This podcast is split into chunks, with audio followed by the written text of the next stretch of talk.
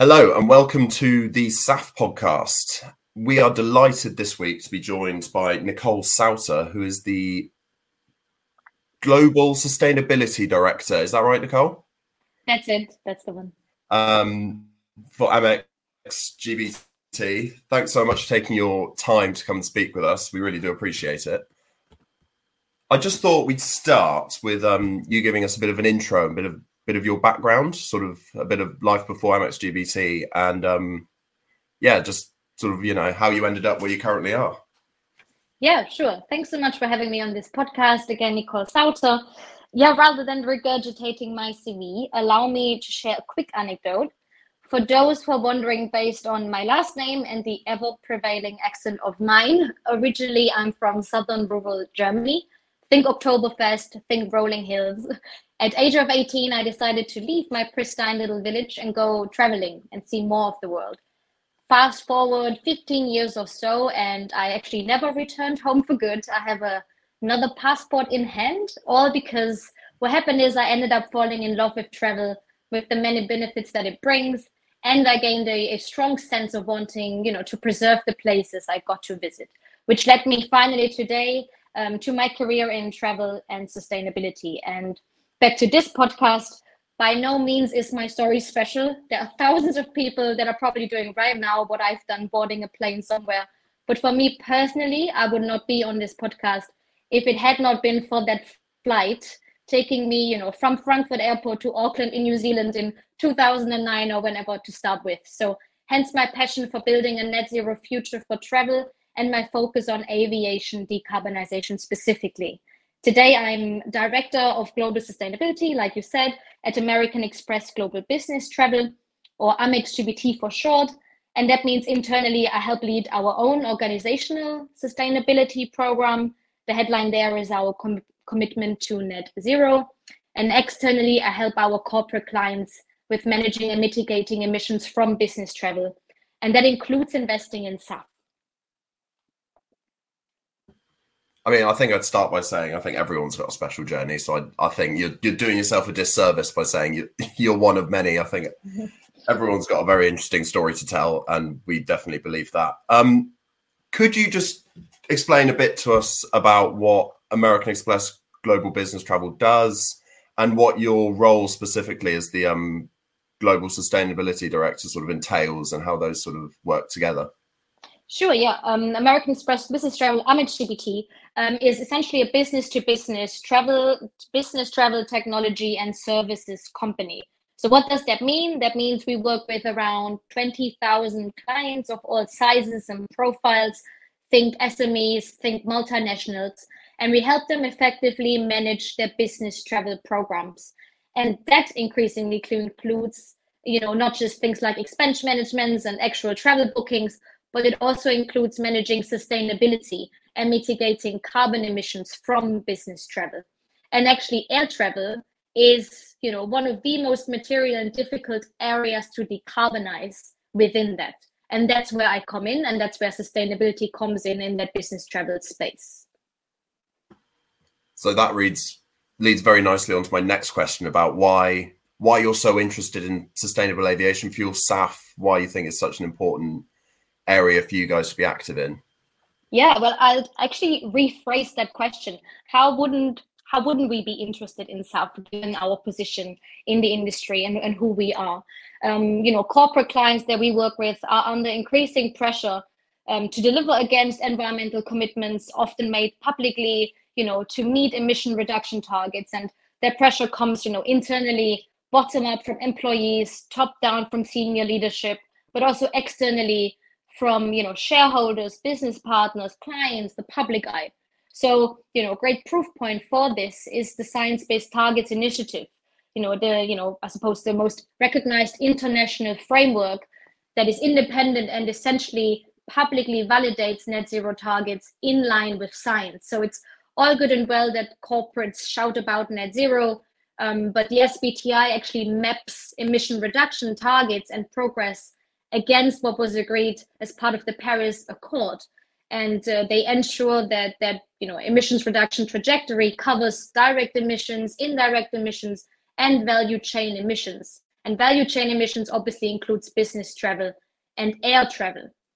Um, and many of our clients, including Amex GBT ourselves, you know, have committed publicly um, to science-based targets.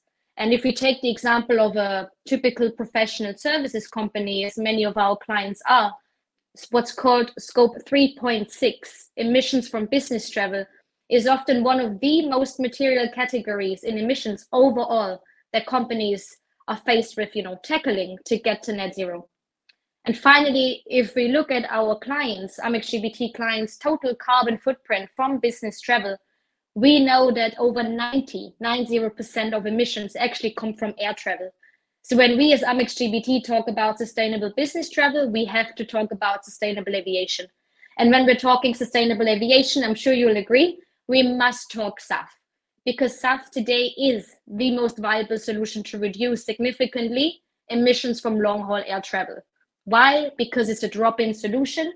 It can be blended with Jet A, means we don't have to change infrastructure, as is the case with even newer solutions like hydrogen and electric. And then, you know, and don't just take my word for it. The airlines themselves under IATA have committed to fly net zero by 2050 and you know, whilst SAF is absolutely not the silver bullet, we need all tools in the toolbox. However, it does account for 65% of the solution for aviation net zero by 2050, according to IATA.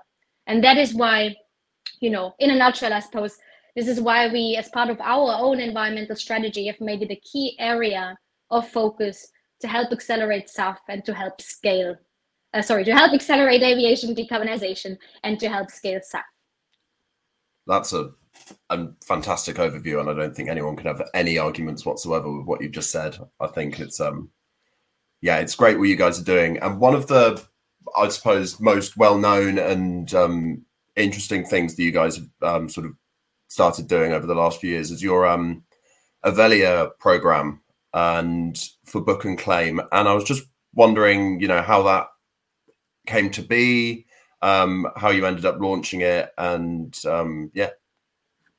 Sure. Yeah. I mean, yeah, Avelia absolutely is one of our, I suppose, flagship initiatives. When I talk about, you know, us making it a key area of focus to help accelerate aviation net zero and scale SAF. And um, you know, from what I just said, you'd think surely we all fly on SAF today, because why wouldn't we? Sounds great. We can blend it. No infrastructure changes required. Corporates needed. Airlines needed. You know, in fact, if you look at COP28 that just passed, announcements were made for the first time about transitioning away from fossil fuels. We also know that uh, aviation's global share in emissions is only set to increase significantly without concerted action today, specifically as other sectors like ground transportation are easier to decarbonize and electrify. So, so what's holding us back, right? Why are we not all flying on SAF? Well, SAF has been around for many years. In fact, the first flight operated on SAF as early as 2008. Yet today, SAF is still a drop in the ocean, making up around maybe 0.5% globally, according to the most recent IATA reports. And the fact that we're not producing SAF at the quantities needed also means that SAF is still significantly more expensive than Jet A.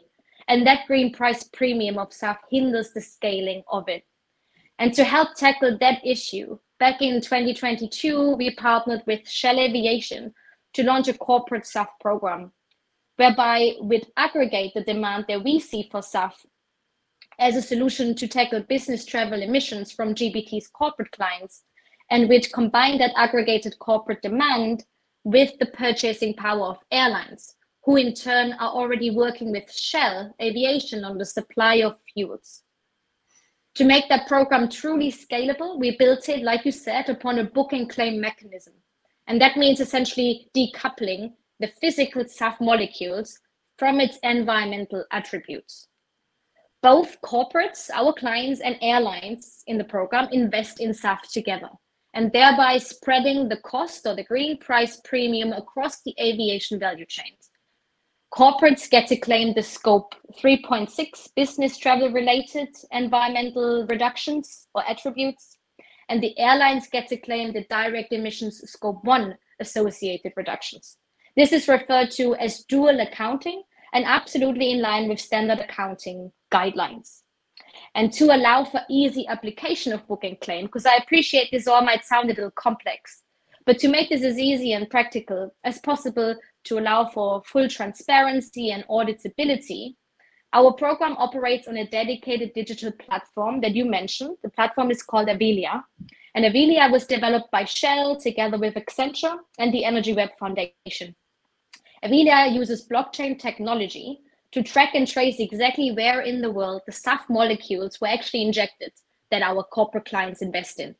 It tells us exactly where it was injected, when it was injected, what feedstock the stuff was based upon, what sustainability certification it had, what kind of emissions reductions occurred. Plus, most importantly, um, we also allocate a unique blockchain ID to ensure no, no double counting so that no one else in the world can claim the SAF that our corporate clients and participants of Avelia have invested in.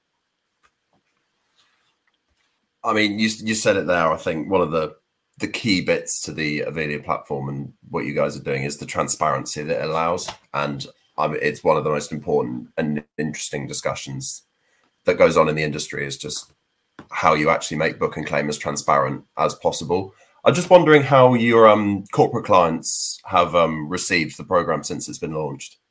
Yeah, sure. Well, we launched Avelia back in 2022 with a million gallons of SAF to start with, making the program one of the largest book and claim programs out there for SAF. Without any puns intended, when we first launched the program, we referred to it as a pilot program. Fast forward um, to today, and we no longer refer to it as that. We demonstrated that there is, in fact, real demand with a real willingness to invest um, in SAF from the business travel community. And especially exciting is we are with our program, um, and over the past few years, we are not talking about forward agreements and MOUs, which of course are important. But what we are talking about is investment in real SAF molecules that are injected into the aviation fueling system as we speak.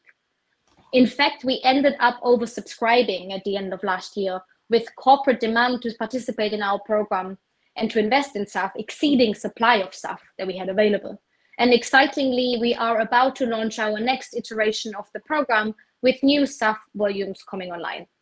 And the participants of our program today include the likes of, you know, pioneering companies like Google, like Bank of America, Aon Insurance, and many other airline partners like JetBlue, Cathay Pacific, Emirates, and many more.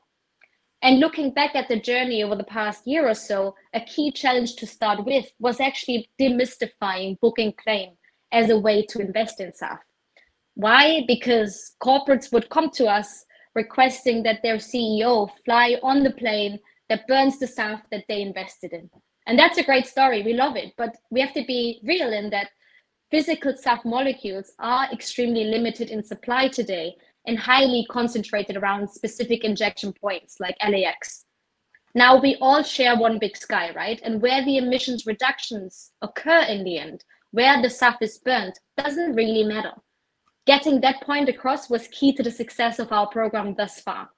And of course, you know, I want to be clear the point of arrival is the scenario requested that SAF is available at, at all airports as standard. But book and claim is here and now and allows to invest in SAF even when it is not available physically at your local airport. Because we don't want to end up shipping SAF from LAX to, I don't know, Southampton Airport, adding more carbon to low carbon fuels. And corporates have truly come on board with this idea.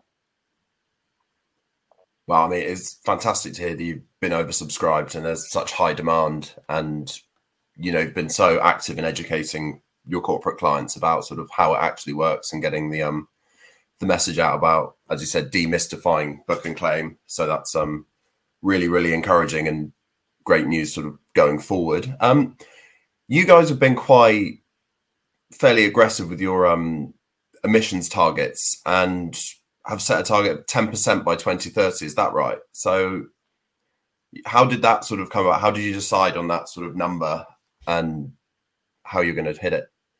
Yeah, sure. I wasn't sure where you were going to go with with the aggressive there, but yes, ten percent. Um, in, a, in, in, a good 20, way. In a good way. in a good way. Yeah. Yeah, yeah, yeah.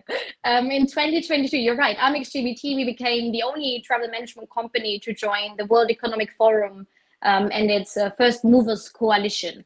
And as part of that, we participate in a range of initiatives and have made a public commitment to what's called the Clean Skies for Tomorrow initiative. And that initiative is public and supports the supply and use of SAF to reach 10% global jet aviation fuel by 2030. Why 10%? Good question. Simple answer is science tells us we need 10%. We need at least 10% SAF by 2030 to reach that so important tipping point for production and to be on track to net zero aviation by 2050 with sufficient SAF available to help us get there. In fact, scaling SAF today and in the near term, I want to highlight today and in the near term, for me, it's not a matter of technology primarily. It's actually one of economics in the short term, we must scale SAF using the feedstocks that are available. And that means waste fats and oils, mostly, HEFA feedstocks. Yes, that means we draw for now from a finite feedstock pool. There's only so many McDonald's cooking, sorry, so many McDonald's fries we can eat, right? But this SAF based on HEFA today is commercially proven and is key to kickstarting the industry, I'd say in the medium to long term, we need to move beyond current SAF technologies and production pathways, basically moving beyond HEFA and finite feedstock and towards technologies like alcohol to jet, Fischer-Tropsch, and eventually power to liquids and e-fuels. Today, however, back to my initial point, we must demonstrate the demand for the SAF that is available through investment. Let's continue to use every drop of SAF via every player in the aviation value chain. In fact, SAF volumes have doubled in 2023 year on year, and I believe are expected to triple in 2024. But it's still SAF volumes are still far off from the required volumes for the projected net zero roadmap. There, there are silver linings, however. There are many proven examples of substantial cost reduction, as seen, for example, in the deployment of solar energy. Solar has decreased by a factor of eight in volume between 2011 and 2021, uh, whilst increased capacity has uh, increased by a factor of 12. So, you know, the cost can come down significantly, significantly as we scale the supply of it. There are proven examples out there. To summarize in, in, in two words, exponential growth. What we need today is a mixture of, I would say, humble optimism and bold action to get us to SAF's tipping point sooner rather than later. You mentioned McDonald's. I'd like to say um, there are other fast food chains available, so um, it's not McDonald's. So feel free to go wherever you see fit to have your fast food fix. Um, you, you, mentioned investment there, which um, we totally agree. It's a um, it's a huge part of the industry and something that um, we look at really closely. You uh, you being Amex GBT have invested in the United Airlines Future Flight Fund, and I'm just wondering why why you chose to invest, you know, in the flight fund as opposed to sort of going out and investing in producers directly. Okay, yeah. So number one, first, yes, there are other fast food chains. Just to make sure you use a lot of, you know, waste cooking oils because we need that for SAF. No, jokes aside, your question about United Airlines Ventures Fund, yes, absolutely. It's a great follow up from really what we just discussed around feedstocks. Um, SAF today, as I said, is HEFA, an imperfect but vital solution in the near term. SAF tomorrow for Amex GBT and, and for the industry, I believe, is new feedstocks and technologies, and crucially, scalability. That is why we are investing um, today in the United Airlines Ventures Fund, the Sustainable Flight Fund, alongside other industry peers, partners, even clients of ours. And the fund is all about directing capital towards research, development, and innovation. So it's a way for companies and consumers to come together and increase the supply of SAF through the support of startups in this regard. So when I talked about, you know, Fischer, Fischer Tropsch, alcohol to jet, new technologies, this is what um, United Airlines Ventures Fund is about, looking into new technologies and the future for SAF and aviation net zero. There's a lot of talk around the industry about the importance of mandates, um, especially from airlines in terms of signaling long-term demand when it comes to sort of new facilities um, getting up and to scale and running in terms of attracting investment and um, sort of showing to the industry that there's sort of demand long term for the SAF being produced. Um, what's your position on sort of business travelers, corporates? Are they more important to the future of SAF than mandates? What's your sort of position on that, or do they both have a really important role to play? Yeah, I mean, you're touching on one important player we haven't mentioned thus far government and, and the public sector in all of this. I mean, where the private sector, including business travel and corporates, can help accelerate change through you know research and development mobilization of capital investment the public sector plays a critical role in creating that right framework to help streamline and enable that change. And uh, you know we need climate action on all fronts so it's not really a matter of either or. We need everything everywhere all at once as they say. Uh, in fact a shout out to the economist for a recent quote about roles and responsibilities in tackling climate change which really resonated with me and I believe can also be applied to aviation net zero. They wrote something along the lines of climate change defies simple maths because the sum of all individual pieces of the issue is actually not the same as the issue as a whole. Meaning, to solve for climate change and aviation net zero, we need transformational and systemic change, the kind of change that governments must help enable. With SAF, that means governments must help transform aviation, they must uh, help us increase, you know, SAF production capacity, help invest in SAF production pathways and feedstocks, plus renewable energy to power everything, recognize a global accounting framework for book and claim in the near term, and also consider prioritizing aviation alongside other, you know, hard to decarbonize or electrify sectors for low carbon fuels. According to a recent IATA report, only around 3% of renewable fuels globally went towards aviation in 2023. Mandates alone don't go far enough. If you look at the example in the UK with the Jet Zero Council, a mandate here was announced for 10% SAF by 2030, with a target of five SAF plants in operation by 2025. However, if you look at where we're at, we're far from being on track to meeting this target today, which is why now the government actually announced a consultation into additional measures, such as a revenue certainty scheme. There is no denying the most successful public policy thus far that I can see was implemented in the US, where most stuff is, you know, physically concentrated today. And here it was carrot, not stick, that got production going. So I'd suggest let's think holistically, not piecemeal, about how to scale SAF most efficiently and recognize the challenge for what it is a global one, not a domestic or a governmental one. A mixture of measures will need to be employed, including mandates, incentives, revenue certainty schemes, you name it. But what is key across all of this is that we need essentially both. We need the private and public sector to lead and to work together to make this happen. Nicole, that that's fantastic. Thanks so much for giving us your time and sharing what American Express Global Global Business Travel's got going on. Um, you're going to be joining us in London next month for our conference, aren't you? So we look forward to seeing you there and continuing conversation among industry peers at the end of February. So that'll be um that'll be great. So yeah, thanks so much for giving us your time, and it was um a really really interesting discussion. So thank yeah, you. Thanks. Thanks so much for having me, and see you at your event in London soon. Perfect.